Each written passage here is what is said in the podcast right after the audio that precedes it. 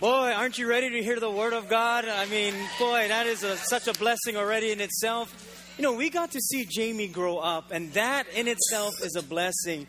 So thank you, Jamie and Kahea and Christine, for singing that beautiful song. Can we say thank you one more time to them?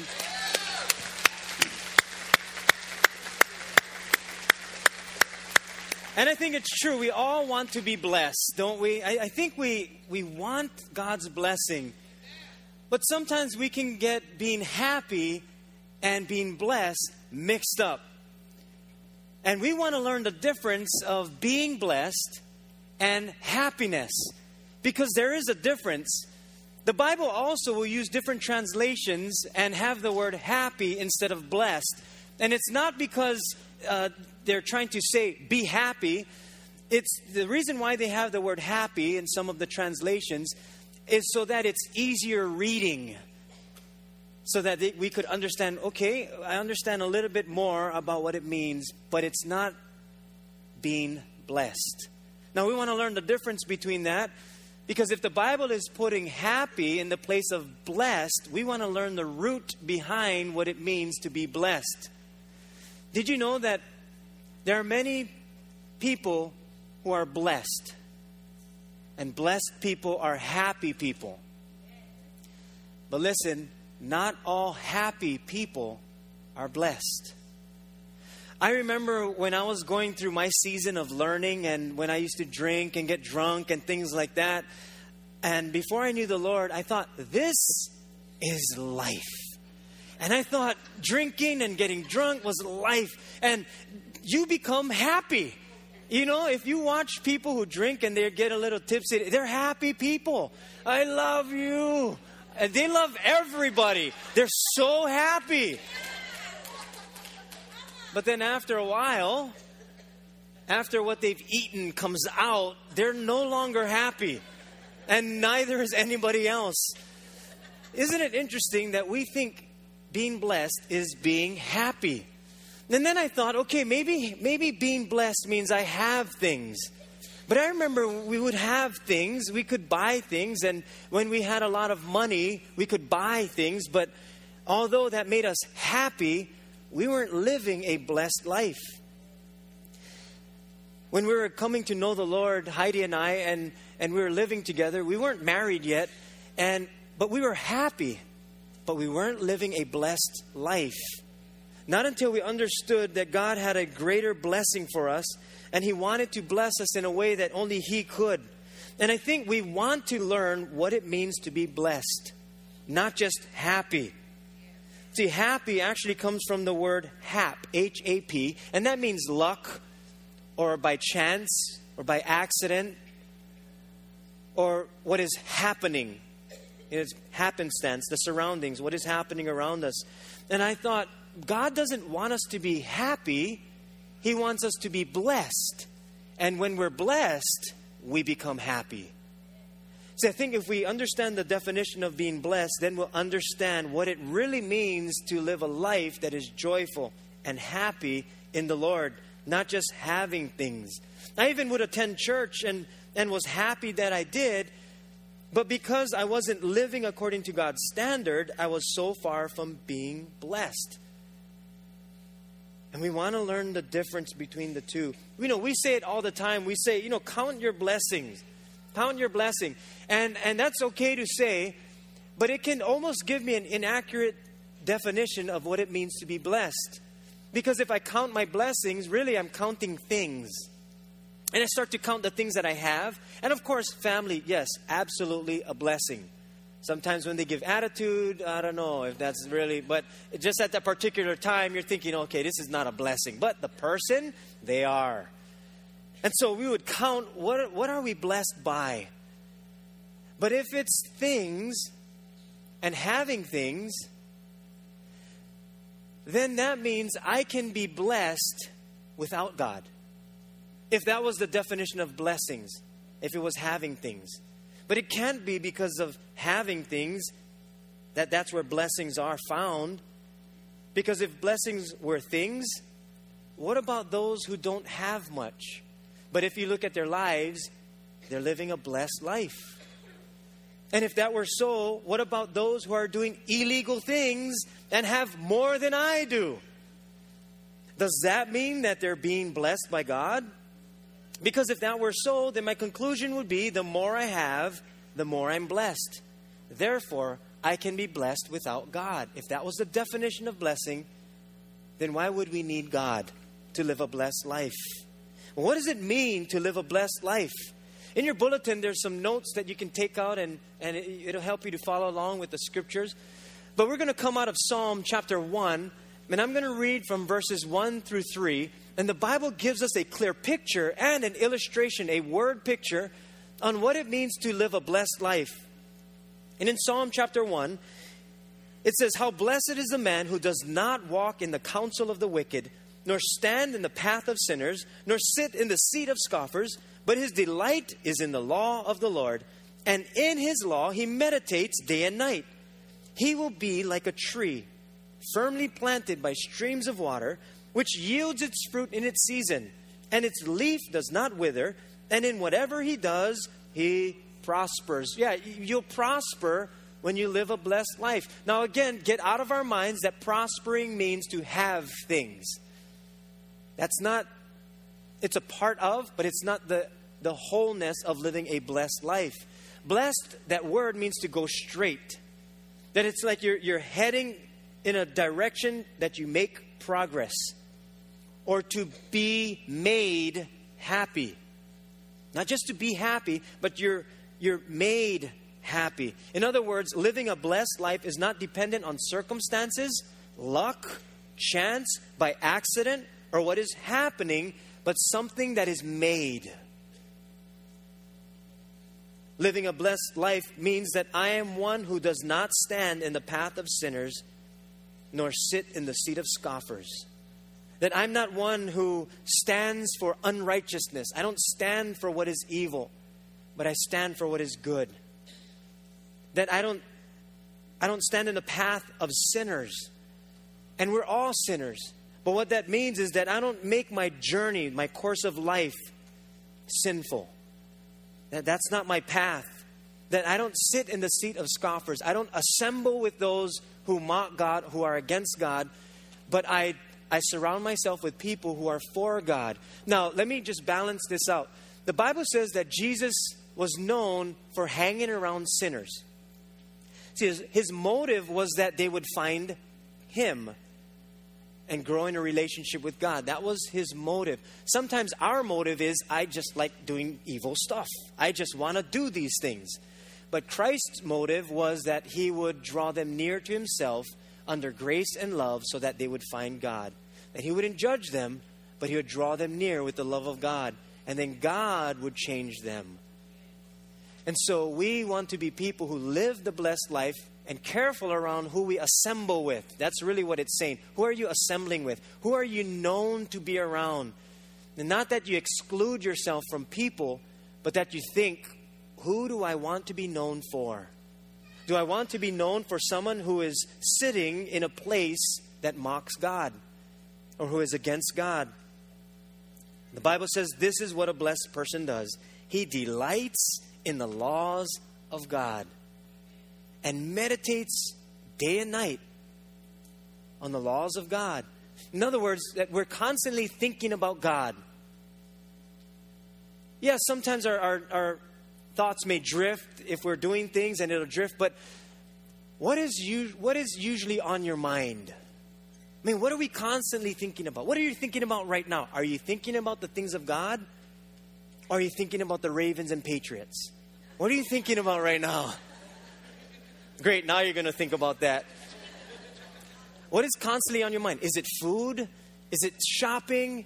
What is it? Is it, is it going somewhere after church? What is it? What's, what's constantly on our minds? What do we think about? Bills, finances, job. What do we think about? And the Bible is saying if you want to live a blessed life, then God must be on your mind. To meditate on the things of God, on His ways. And the blessing is that we'll be firmly planted by streams of water, which yields its fruit in its season. Its leaf does not wither, and in whatever He does, He prospers. That to me is the perfect picture of living a blessed life. Now, how do we apply it in our lives? How do we live out a blessed life? Well, the first thing, and if you're writing this and taking notes, practice living for the Lord. And that's number one. Practice living for the Lord. But how do you do that? How do you practice living for the Lord? What, what, what do you do in some practical ways? Uh, how do you, how do you practice something that God teaches? Well, one thing I've learned is when you hear something that God says through His Word or in church or even from someone else, that right away you practice it. You put it into your life and you start to live that out. The other week, I was talking to Ali Ammon, and he's one of our elders in our church. And he just celebrated, he and his wife, Sissy, celebrated their 63rd, 63rd anniversary. Their wedding anniversary. And so I said, I said, okay, Ollie, I'm, I'm, Heidi and I are hitting our 20th anniversary this year in marriage. So give me some tips. What can I do to make sure my marriage stays strong and vibrant? And aside from the, you know, the, the, the foundation of the Lord and things like that, he said, continue to reminisce. I said, really? He said, yep. Keep reminiscing about the day you met, about when you would date, keep reminiscing about those times, and keep thinking about those seasons that you, you were together, and keep dating each other. So I said, okay. So I practiced that. And so I would talk to Heidi, and I said, Heidi, remember when we met? Remember when I was 12? And because that's when we met. I was 12, she was 13. And I said, like, like, you know, you, you, you, you know, you exchange letters, or you like go at me, I go at you, you know, things like that. It wasn't really like that, but and, and we'll talk about that and reminisce and, and talk about high school and, and uh, the, the old house in Kailua that uh, we used to be at, and just to reminisce. And, and then we actually had our, our son at an early age, and then we came to know the Lord, and that changed our life. And, and it, it makes so much sense when you practice these things because when it's in the practicing that it makes things that much more easier and it becomes a lifestyle. You begin living for the Lord. You're doing the things of God. And you're practicing, practicing what you learn from Him. When you learn something, especially in church or when you read, practice it right away. Or else, if not, we'll forget it quickly. But practice those things in big ways and small ways. I, just, I want to share with you three things, and you can write notes if you need to.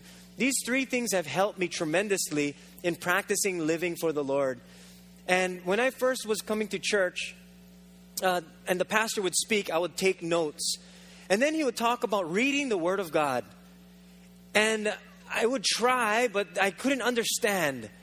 You know, I would try my very best to read, but I kept reading and some things didn't make sense. So I just bought a book and I had some folder paper and, and started to journal. I would just write what I'm learning in church and from God and in life. And I would write things down. And that, that helped me. Now, as I began to grow in the Lord and understood reading the Bible, then I understood a little bit more the scriptures. And I asked God to help me, the Holy Spirit to speak and to give me understanding. And that helped tremendously. And then I could journal. And we call it doing devotions. We'll read the Word of God and then we'll write down what the Lord is teaching us. In fact, after a while, I began to read just uh, the book of Proverbs and the New Testament. But then I wanted the whole Bible. And so we have a reading plan. If you want to read through the whole entire Bible in a year, we have the reading plan outside uh, at our information center or our bookstore they have some journals, and you can read along with us through the entire Bible in a year, and you can journal. And it just helps us to practice the things of God. And it helps us to hear God and learn to know Him. We got to get to know God because that helps us to live for Him. And that helped me tremendously. Also, the other thing was serving. That once I got involved with serving, then it helped me with my walk with God. Because it's in serving that there's there's uh, support and there's encouragement. There's people praying for us. People will pray for you. And on the other side, there's also conflict. There's also disagreement. There's also animosity. There's also strife. And now you're thinking, oh, I don't want to serve then if there's all of that. No, here's the good thing we must go through that in the family of God. Or else, how will God clean out what's on the inside? That's the only way it's going to happen. In house cleaning is the best way, and it's through serving. Many times I thought to myself, I have a thousand reasons to stop serving. But all I need is one to keep me in the game. And it's that Jesus Christ came not to be served, but to serve and to give his life as a ransom for many. When I understood that, I said, God, I'm in it forever. Until the day I see you face to face and I serve you in heaven. I will serve you. And we have to have that attitude. Otherwise, you'll quit just like that. If the devil knows your weakness, tell me that's not where he will attack. See, it's in the serving that God says, This is where you're going to practice living for me. Why? Because I want you to live a blessed life. It's all a part of the whole entire package. And then the other thing was giving. Now, when I gave to the Lord, and when we started coming to church and the pastor would talk about giving, and, and I would be sitting there and I thought, but I can't. I don't have the finances for it. When I get the finances, then I'll give. Then I'll tithe. But right now I can't. And I thought, but I, you know, I, I don't want to give to the pastor. I don't know what they do with the finances. I don't, I don't trust the guy. I don't know what they're, they're doing with it. But then I would learn and read from God's word. I had to get away from the surrounding and from everything else that was happening, and I had to get back to the Word of God. And the Word of God said to bring my tithe into what we call the storehouse. And that was in the Old Testament, but that's what they did. They brought the tithe in so that everything could be done according to what God wanted to see happen. Then, when I understood the, the heart and vision behind tithing, then I knew I wasn't giving to a person, I was giving to the Lord's work so that people could find Jesus Christ and they could find living a blessed life. And then, when we understood that, we had to learn how to tithe. And in the beginning, we gave a little and we gave a percentage. We didn't give a full 10% yet. And I believe we would, when we got income, we would write the check out, not wait for Sunday morning, because sometimes we would forget. And then, or Sunday morning, we're thinking, ah, the bucket went by already, no need. So it, it, we had to learn how to tithe. And then on the way out, it's like God was saying, you can give it to the usher. Ah, oh, no, he busy. So, you know, it was, it was working through all of that. But when I, when I understood that, that for me to tithe was about God's kingdom and people finding Christ, oh, it was a no brainer. Now I gave because I had God's joy and I became a cheerful giver rather than out of duty. Practice those things. And if you have to start off small, start off small. And then we worked our way up. According to a, the results of a worldwide study on charitable behavior, they said that happiness has a greater impact on a person's giving than it is their wealth. Isn't it interesting that when we have a joyful spirit, then we become more like Christ? And Christ himself said it's more blessed to give than to receive. Yeah, when we serve, when we tithe, when we give to God, when we do the things of God, you watch. You're now in the arena of living a blessed life. And Jesus wanted to make it crystal clear and, and point that out on the Sermon on the Mount. Remember in Matthew chapter 5, he said these words He said, Blessed are the poor in spirit, for theirs is the kingdom of heaven. Blessed are those who mourn, for they shall be comforted. Blessed are the meek, for they shall inherit the earth. Blessed are those who hunger and thirst for righteousness, for they shall be filled. Blessed are the merciful, for they shall obtain mercy. Blessed are the pure in heart, for they shall see God. Blessed are the peacemakers, for they shall be called sons of God. Blessed are those who are persecuted for righteousness' sake, for theirs is the kingdom of heaven.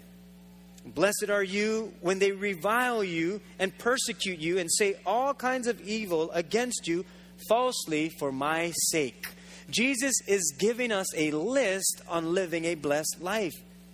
And it's opposite of that of the world. He's saying if, if you want to be rich, then you got to be poor in spirit. Because when you're poor in spirit, the kingdom of heaven belongs to you. that when you're so dependent on the Lord that you're saying, You're my source of life, the kingdom of heaven is yours. That you're poor in spirit, so dependent on Him. Blessed are those who mourn. He's saying, Yeah, you're going to go through mourning, life will hit, but in the end, you shall be comforted. There's blessing even in the mourning times. The meek, they shall inherit the earth. In other words, those are the people that God will use to make a difference in this world. You're the difference makers, the meek, those who hunger and thirst for righteousness, for they shall be filled. Where do you think that filling comes from? It comes from God, it comes from the Lord, the living water. He goes on and on to explain what it means to live a blessed life. Years ago, a friend of mine and just in conversation, you know, it wasn't anything, you know, doctrinally correct or, or theoretically sound. It was just talk. And, and he was saying, you know, I, I know, you know, we we talk about going to church and giving and serving, but, you know, I go to church when I like. I give when I like. I serve when I like. I'm not going to do those things because somebody told me. I want to do it because I want to. And that person didn't need to worry about that much. You know, they had a, a wonderful family, healthy life, uh, uh, not have to worry about finances. But then one day, something happened in the family, and, and health became an issue. And it was through that, that time of pressing into the Lord that they understood what it meant to live a blessed life. That it wasn't about, I do what I like when I want to, but it was, Lord, I want to live for you. That through that season of mourning and pain and going through those health problems as a family, as they drew closer to God, they began to understand what it meant to live a blessed life. That the blessings in life wasn't about things, it was who we are in God. That we're firmly planted by streams of the living water and in whatever we do, we prosper. See, living a blessed life is not about everything going smooth.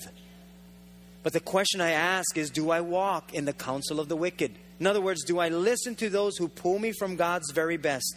Do I stand in the path of sinners? Or am I, am I known more for what I don't do for God than what I do for God? Do I sit in the seat of scoffers? In other words, am I associated more with the ways of the world or the ways of God? Do I delight in the laws of God? Do I take great joy when God teaches me something? Even though it's difficult to do, do I receive it with joy? Or do I say, that's too hard, Lord, I can't do that? Do I meditate on his ways day and night? And so Jesus said this in John 13, 17 Now that you know these things, God will bless you for doing them. Yeah, we got to practice these things. It's in the doing that God says you're going to be blessed. But sometimes it's hard because our identity is not in the Lord, it's in the world. It's in who we are, not in who God is making us to be. And how can we live a blessed life? Number two, identify myself in the Lord. Identify yourself in the Lord. See, before we came to know Jesus, we, we identified with something else people would know us for maybe our career, maybe who we are in, in the community or how we grew up, or maybe as old friends, we've identified ourselves in, in other things. But our identity is something that the Lord wants us to have in Him. Not that people will look at your life and say, oh, that person is, is such a Bible preacher type of person or that person is, is always, uh, always preaching about God and, and trying to shove Jesus down people's throats. Oh, stay away from that person. No, not in that way, but that you live a life that's pleasing to God. That we live for Him. We identify ourselves in the Lord. 2 Corinthians 5:17 it says therefore if anyone's in, anyone is in Christ he is a new creation old things have passed away behold all things have become new yeah, because of God's loving grace and amazing forgiveness, He makes us a whole new person. But now, here's the catch I now live for Him, no longer for myself. Listen very carefully. I must die to self in order to live for God. I must die to self in order to live for God. I cannot have both. One side must die in order for the other side to live. That must happen. You will either live for self and die to the things of God, or die to self and live for God. Your choice. It's your choice. I read this story, and, and part of it is debatable, but in World War II, Winston Churchill was forced to make a painful decision. Well, the British Secret Service had broken the Nazi code and informed Churchill that the Germans were going to bomb Coventry. He had two alternatives. Number one, evacuate all the citizens and save hundreds of lives at the expense of the Germans identifying that they had broken the code. Or two, take no action, which would put hundreds in danger, but keep the information flowing and possibly save many more lives. Well, Churchill had to choose, and he followed the second course. Not an easy decision, but one that must have been made. Either I'm going to die to self and live for God, or die to the things of God and live for self. Difficult decision, but one that must be made. Otherwise, I will not live a blessed life. See, choosing to identify with the Lord fulfills something of righteousness and becoming who He's making us to be. And Jesus did that. Jesus Himself identified with God, He identified with the ways of God. Remember when John the Baptist was baptizing people?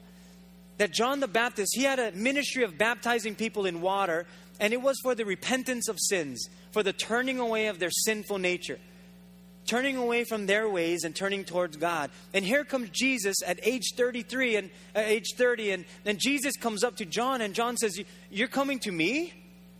I need to be baptized by you. And you come to me." In other words, what John was saying is, "I'm the sinner, not you." And here's Christ's response in Matthew 13 uh, excuse me 3:15. Jesus answering him, said to him, Permit it at this time, for in this way it is fitting for us to fulfill all righteousness. Then he permitted him. Jesus was making it clear that in order to live a blessed life, in order to fulfill all righteousness, that our identity must be in the Lord. Jesus himself made sure he identified himself in the ways of God. And he said, This must be done to fulfill all righteousness. See, we're, we're going to have to make some choices to live a blessed life. Really, it's our choice. And we choose what direction we're going to go. We choose what atmosphere we're going to live in, either God's or the ways of the world. We, we, we're the ones that are going to choose that. But can I encourage you in number three, write this in? To choose the atmosphere in which I want to live. It'll be our choice what atmosphere we want to live in. Did you know that your surroundings play a huge part in living a blessed life? It was the poet, the Greek poet Menander, who stated, Bad company, good morals doth corrupt. Almost sounds like Yoda. And Paul, the apostle, coined that and, and brought it into brought it into the kingdom of God and breathed it to life. And in 1 Corinthians 15 33, he kind of quotes this guy, but he, he hears from God and he says it in this way Do not be deceived. Evil company corrupts good habits. Evil company corrupts good habits. There's a proverb among rabbinic writings which says, There were two dry logs of wood and one green log. But the dry logs burnt up the green log. See, our atmosphere makes a big difference. We cannot have both. Either we will live for the blessings of God or we will live and strive for the happiness of life. And it's, it's amazing that you, you'll feel the two, the battle between the two, because we'll be in one camp, in one atmosphere, and we'll say, God, I, I need help with my relationship. I need help in my, my marriage, my family. I need help in finances. He said, Okay, here's how you do it. You got to do it my way. I'm, I'm providing the atmosphere for you. You got to obey my ways.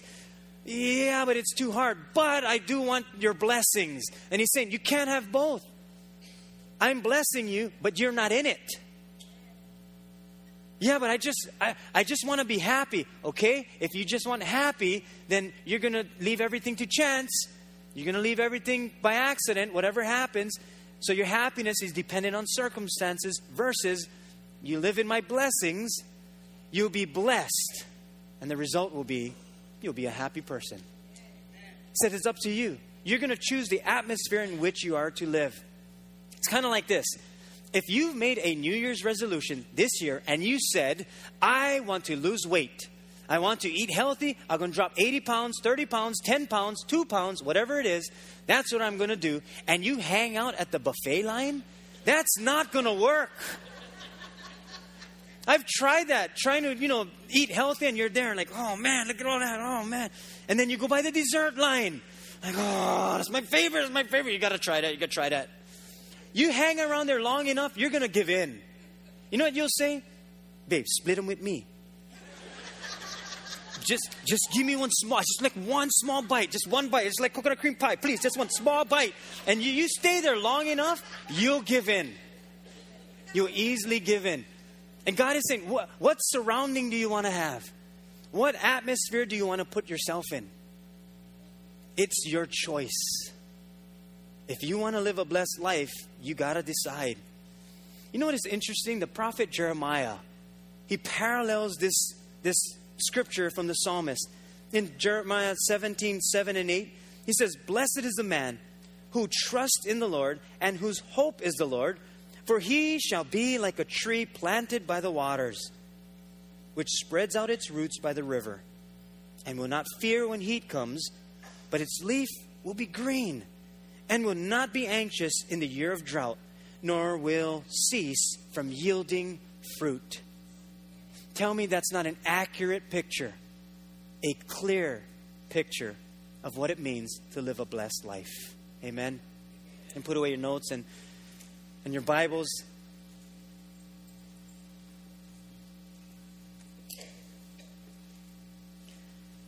Let me just close with this, uh, this little story. There's an island called Cyprus, and it's, it's on the eastern part of the Mediterranean Sea. And the Greeks called the island Cyprus the Happy Isle. What they called it. And they believed that because of its geographical location, its fertile soil, and the, and the climate, that anyone who lived on Cyprus Island would live a happy life. And they had a word for this kind of happiness experience there. It was Makarios, which meant a self contained happiness. They believed that everything you needed to be happy, you would find right there on that island. And although we know that that's not true, that happiness is not found in a geographical location or found in a, a place of fertile soil or the climate, and we know that Jesus Christ is our Cyprus Island. When our life is rooted in the living waters of Jesus Christ, then how blessed is the man, how blessed is the woman who does not walk in the counsel of the wicked, nor stand in the path of sinners, nor sit in the seat of scoffers but his delight, her delight, is in the laws of God. He meditates on his laws day and night. He'll be like a tree firmly planted by streams of living water. You'll bear fruit in its season. Your leaf will not wither. And in whatever you do, you'll prosper. I think our goal in life shouldn't be to be happy but to be blessed. Because when I'm blessed, I will be happy, not the other way around. Would you pray with me?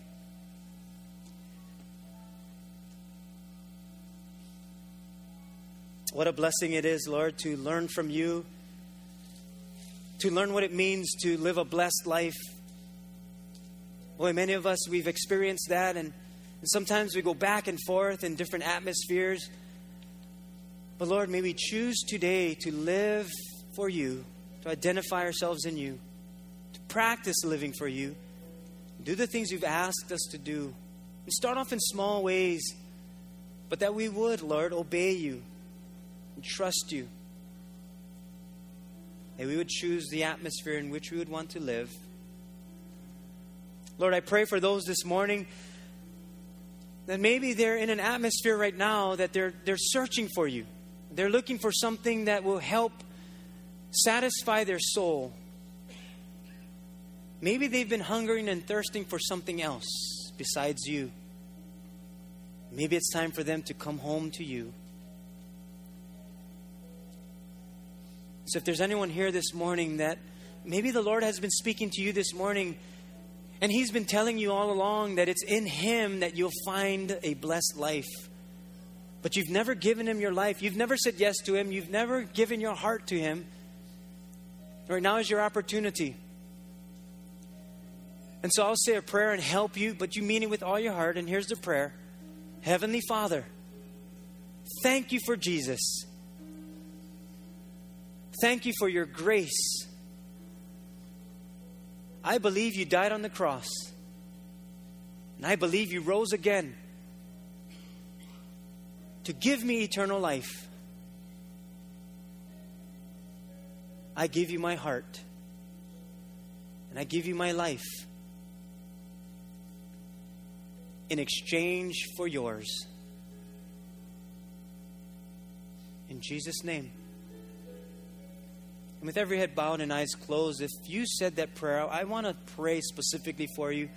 If you asked Jesus to come into your heart and you gave him your life for the very first time, could you just lift a hand just quickly so that I can see? And I want to pray with you. Go ahead, quickly. Uh, God bless you in the back. Anybody else? You said yes to Jesus. God bless you. God bless you.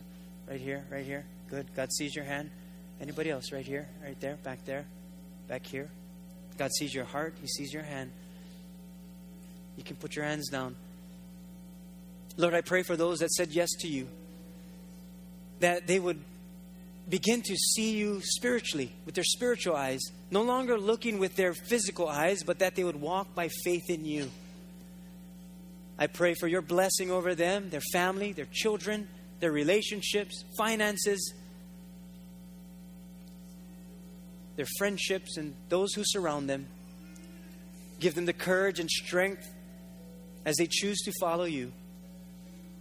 Lord, I pray for all of us boy, it takes, it takes a, a moment with you to recalibrate and get back on track with what it means to live a blessed life. So thank you, Lord, for pouring out your spirit, the living water that keeps us fresh, bearing fruit. And in whatever we do, we'll be able to prosper because we prosper in you. In Jesus' name we pray. We all said, Amen, Amen, Amen.